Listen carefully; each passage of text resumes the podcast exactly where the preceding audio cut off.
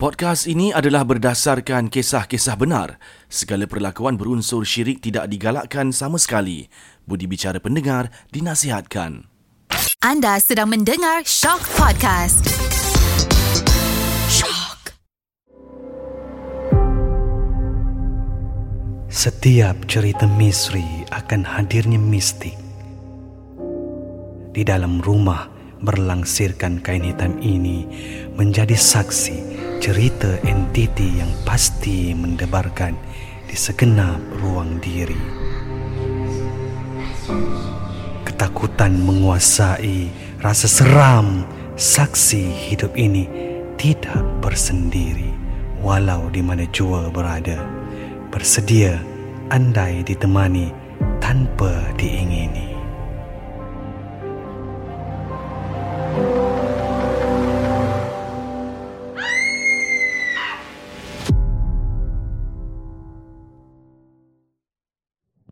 Assalamualaikum warahmatullahi wabarakatuh. Anda kembali bersama saya, Sudirman Muatahir, dalam Shock Podcast Cerita Hantu Seram.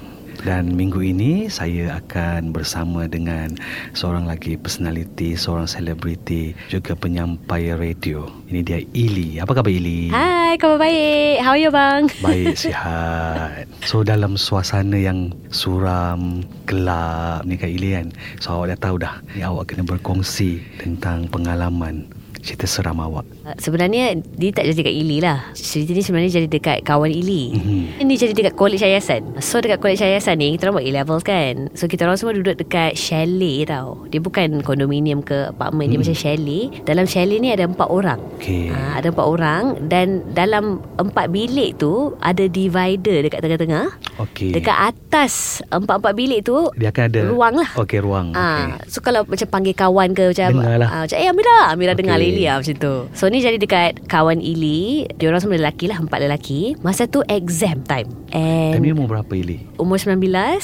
Masa tu exam. So memang semua orang tengah stres lah kan. Sebab nak study, memang nak crunch as much information dalam kepala kan sebelum exam. So kawan Ili ni nama dia Amirul. Amirul ni dia memang tak pernah tidur lambat. Dia selalu memang disiplin. Dia akan tidur pukul 9 dah tidur, bangun subuh, pergi kelas, everything, study semua. Memang disiplin. Okay. Tapi satu malam tu sebelum exam memang dia tak boleh tidur awal sebab dia nak make sure yang dia dapat sebanyak informasi lah masuk kepala kan sebelum exam. Kira esok pergi exam dia dah ada kat kepala otak dia. Yes, betul. So malam tu lah, malam pertama yang Amirul tak tidur lambat. Masa tu Amirul ada 3 kawan lah kan, semua dah tidur dah. Agak-agak mungkin pukul 2-3 pagi macam tu. Paper next day tu pukul 9. So Amirul ni dalam bilik dia ada lampu. So lampu yang 3-3 bilik tu dah tutup. Lampu tandas pun dah tutup. Jadi lampu yang ada dengan Amirul ni adalah lampu meja dia. Lampu meja yang tu je yang dia nampak. Memang kalau Amirul tengok tempat lain memang semua gelap. Tak nampak apa-apa. So Amirul tengah study tiba-tiba dia macam tengah duduk je, dia kena relax je dekat, sebab tengah stres kan. So masa dia duduk dekat kerusi, dia macam baring dekat, dia sandar dekat kerusi tu, dia tengok atas je sebab dia tengah fikir lah macam nak hafal. Tiba-tiba yang dekat ruang tu, yang gelap yang memang you tak nampak sangat, dia macam pelik sebab dia macam walaupun tak nampak, dia nampak ada macam something dekat situ.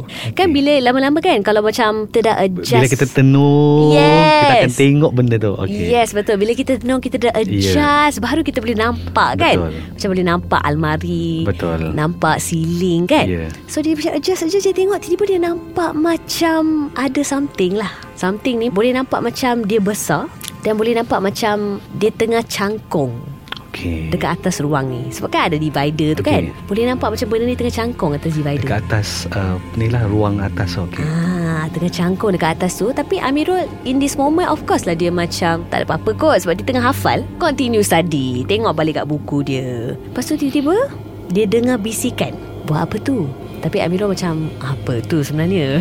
Dia ingat mungkin kawan dia kot, mungkin Amir kat sebelah tu macam nak main-main dengan dia. Macam tak ada apa-apa kot, tak apalah, dia buat tak tahu. Tak apa, anak I tengah kena study ni, tengah stres ni. Lepas tu dia dengar lagi sekali bisikan tu. Apa tu? Dia dengar lagi sekali. Abang dia cakap, Amirul buat apa tu? Masa tu Amirul tengah macam yang kali kedua disebut nama pula. Dia tu disebut nama pula. Dalam masa ni Amirul macam takkan benda ataupun apa-apa tengah cakap dengan dia, sebab dia memang tengah stres, tengah study, tengah fokus. So dalam hati dia masih dia macam, ni mungkin kawan dia sebelah tengah buat-buat main-main kat dia. So takpelah, Amirul macam kita study, takpelah, tak payah fikir dah. Memang tengah tengok buku, tapi sekarang dia tengah cuak lah. So dia macam, kenapa dia dengar macam-macam ni? Lepas tu tiba-tiba dengar lagi sekali, dia cakap kuat sikit, Amirul, I tahu you nampak I. Dia cakap macam tu pula dah. Macam member. Masa tu Amirul memang cuak lah, buka lampu, buka fan, jerit nama-nama kawan-kawan dia. Amir, Adam, jerit tau. Semua orang bangun, semua orang masuk dalam bilik Amirul. Macam pesan ni, bro, dah pukul 2-3 pagi ni, apa ni? Tu Amirul cakap, weh korang jangan main-main tengah study ni. So dia ingat kawan-kawan dia masih main-mainkan dia. Okay, yes, dia cakap korang takut-takutkan dia kan? Betul-betul korang ke tengah cakap I tengah study, weh korang stres kot exam. Macam marah-marah. Semua orang macam jap, you tengah cakap apa ni? Baru bangun kot, you yang cerit nama kita, lepas tu sekarang you nak marah-marah. So diorang tengah gaduh kejap. That's when diorang realise tak ada siapa pun yang kacau Amirul, tapi sebenarnya adalah benda lain lah, bukanlah kawan-kawan dia. Betul. So lepas tu diorang semua duduk dalam bilik Amirul, semua nak tak tidur, temankan dia. Diorang pun takut, diorang pun study lah sama-sama dengan dia sampai pukul 9 pagi. Alhamdulillah dapat A. So dalam keadaan yang terang benderang dah tu. Yes, dalam benderang, memang tak tutup lampu, memang tak tidur, memang semua takut, sebab tak tahu apa benda dekat ruangan tu. Tapi sebenarnya Amirul pernah cakap kat Ili lah, yang benda yang dekat ruang ni sebenarnya benda normal, sebab Shelly yang lain pun pernah mengalami benda sama. Ya, betul. Dan orang lain pernah cerita benda tu. Betul. Semua benda sama, ada bisikan, dan benda tu akan panggil nama you. Waktu Amirul tu, kawan Ili bercerita pada Ili kan, dia ada tak describe keadaan penampakan tu? Dia cakap benda tu nampak besar kan, macam gorila kan. Kan gorila kan macam besar, macam sado kan, dan bertenggek. So tengah bertenggek lah dekat atas ruangan tu, tapi boleh nampak besar lah. Tapi benda tu memang ada lah kat situ. So lepas daripada kejadian tu, mungkin daripada Amirul dan kawan-kawan, macam mana korang di tempat tu? Masa tu diorang memang duduk dalam bilik Amirul lah, tak buat apa dah. Memang semua macam buat-buat gelar, buat-buat lawak, sebab tengah cuak, tengah macam takut. So memang sampai pagi lah, tapi lepas tu dah tak ada dah. Lepas so tu the next day dan seterusnya tak ada. Dia memang nak kacau time tu je. Time tu lah So dia nak tengok kawan Ili ni kuat ataupun tidak. Macam Ili kalau pergi tempat-tempat yang baru lah, especially kan, masuk hutan ke apa ke, you percaya benda-benda macam ni Ili? Okay, so my mum actually percaya sangat, sebab Ili dari kecil sampai besar tak pernah pergi hiking, tak pernah pergi camping, sebab mak Ili memang tak akan bagi. So I guess in a way yes, Ili percaya ada benda-benda macam ni dalam hutan, confirm. Sebab mak you pernah cerita benda tu? My mum macam percaya ada benda-benda, sebab macam pernah jadi tu my cousin. Actually my second cousin lah, so my mum's first cousin punya anak lah. So dia pernah macam dia orang pergi hiking dengan kawan-kawan, macam tertendang batu ke apa, macam tersepak something kan. Lepas tu tiba-tiba kawan dia macam different. Bukanlah nak kata kena rasuk, tapi dia memang dah lain. Pergi berubat semua, panggil ustaz datang rumah, tapi still macam tu sampai sekarang. Dia macam very different. So stuff like that, my mum macam takut lah kan. So memang Ili tak pernah pergi camping semua lah. Daripada situ pun Ili percaya benda tu kan. So sentiasa berhati-hati juga. Memang kena berhati-hati. Kalau Ili nampak tu, tak tahulah Ili nak kata apa, nak cakap apa, tak tahu nak buat apa. Tapi Ili seorang yang adakah you penakut? Bukan nak kata apalah, macam kalau Ili bagi myself situation cakap rumah kan, Ili lagi baik tengok Pontianak daripada tengok orang pecah masuk rumah. Sebab macam Pontianak tu macam okey lah, takut lah kan, tapi orang pecah masuk rumah lagi takut. So when I put myself in that situation, macam tak takut sangat. Yang mana yang lebih membahayakan kan. Betul. Tapi kalau tengok cerita hantu, Ili okey. Ili suka tengok cerita hantu sebenarnya. Ili memang kalau ada cerita hantu baru ke apa, memang nak tengok. Ili dengan kawan-kawan memang seronok nak tengok, tapi harap-harap tak nampak lah depan mata. Tapi Ili bila macam jadi pada kawan kan Amirul tu, bila dia cerita pada Ili, so you punya reaksi ketika itu? Masa tu memang takut lah bang, sebab masa tu Ili pun tengah duduk dekat Shelly. Mesti you time tu rasa macam aku ke the next ke apa ke kan. Yes, exactly. Macam oh my gosh, malam ni pula ke Ili akan kena, you know. Tapi Alhamdulillah memang tak ada apa-apa. Ili tak pernah nampak dia, Ili tak pernah dengar bisikan ke apa-apa. So okay lah, Alhamdulillah tak ada apa-apa. Tapi kalau Ili dalam Amirul punya situasi, tak tahulah bang, Ili dah tak tahu nak buat apa dah. Menangis kot, lari keluar kot. Bila Amirul bercerita tu, yelah kawan-kawan lelaki tu mungkin diorang boleh tahulah kan, sebab diorang berada di tempat Amirul tu. Yang korang kawan-kawan perempuan dia ni kita orang masa tu memang takut, memang tak boleh tidur. Malam tu memang tak boleh tidur. So malam tu macam, malam ni mungkin akan ada tak something, okay. So I think a few nights after that story, kita orang macam tunggulah together. So semua orang macam duduk dalam satu bilik, satu tempat, okay. Cik Ili yang kawan-kawan duduk bilik Ili, okay. Lepas tu tidur pula sebelah bilik my friend Siti pula. Lepas tu sebelah. So kita orang tak tidur seorang-seorang, sebab takut. Walaupun ada ruangan, walaupun kita boleh dengar each other, tapi takut, okay. So for a few nights memang kita orang takut lah.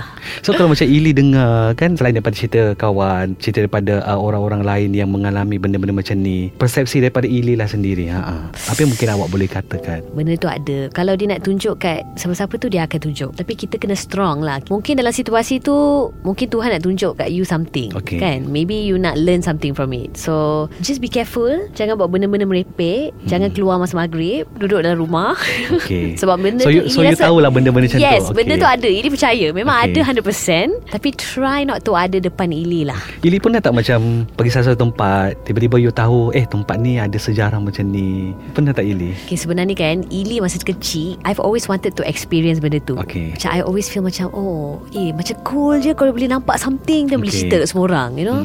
Tapi bila you dah besar, you rasa macam tak nak lah. So kalau Ili sekarang pun, kalau macam my friend kata tempat tu kan dulu ada orang pernah nampak something, ataupun bilik yang dekat Astro tu, Ili memang tak nak masuk, okay. Macam okay lah, good to know guys, tapi Ili tak mau masuk, okay, sebab kita dah tahu. Yes, okay. Tapi kalau benda tu jadi, nak buat macam mana? Kan kita baca lah ayat kursi, lepas tu kita move on with our lives lah. Tapi I don't want to go through it lah. Saya kira satu perkongsian yang yelah, based on pengalaman daripada kawan Ili kan, walaupun tidak pernah melihat benda ini, tetapi kurang-kurangnya Ili tahu kalau tengok benda tu, dia tahu dia buat apa. Yelah, walaupun dia kata dia berani nak tengok cerita hantu kan, tapi dalam masa sama dia dah ready dah. Tempat-tempat contoh dia tahu ada benda macam ni, dan tak payah kita nak mendedahkan diri kita kepada masalah pula kan. Betul. Jadi sama macam Ili, saya pun kalau boleh tak nak. Kan Ili kan, so baiklah kita hanya mengetahui benda itu memang wujud, ada di sekeliling kita.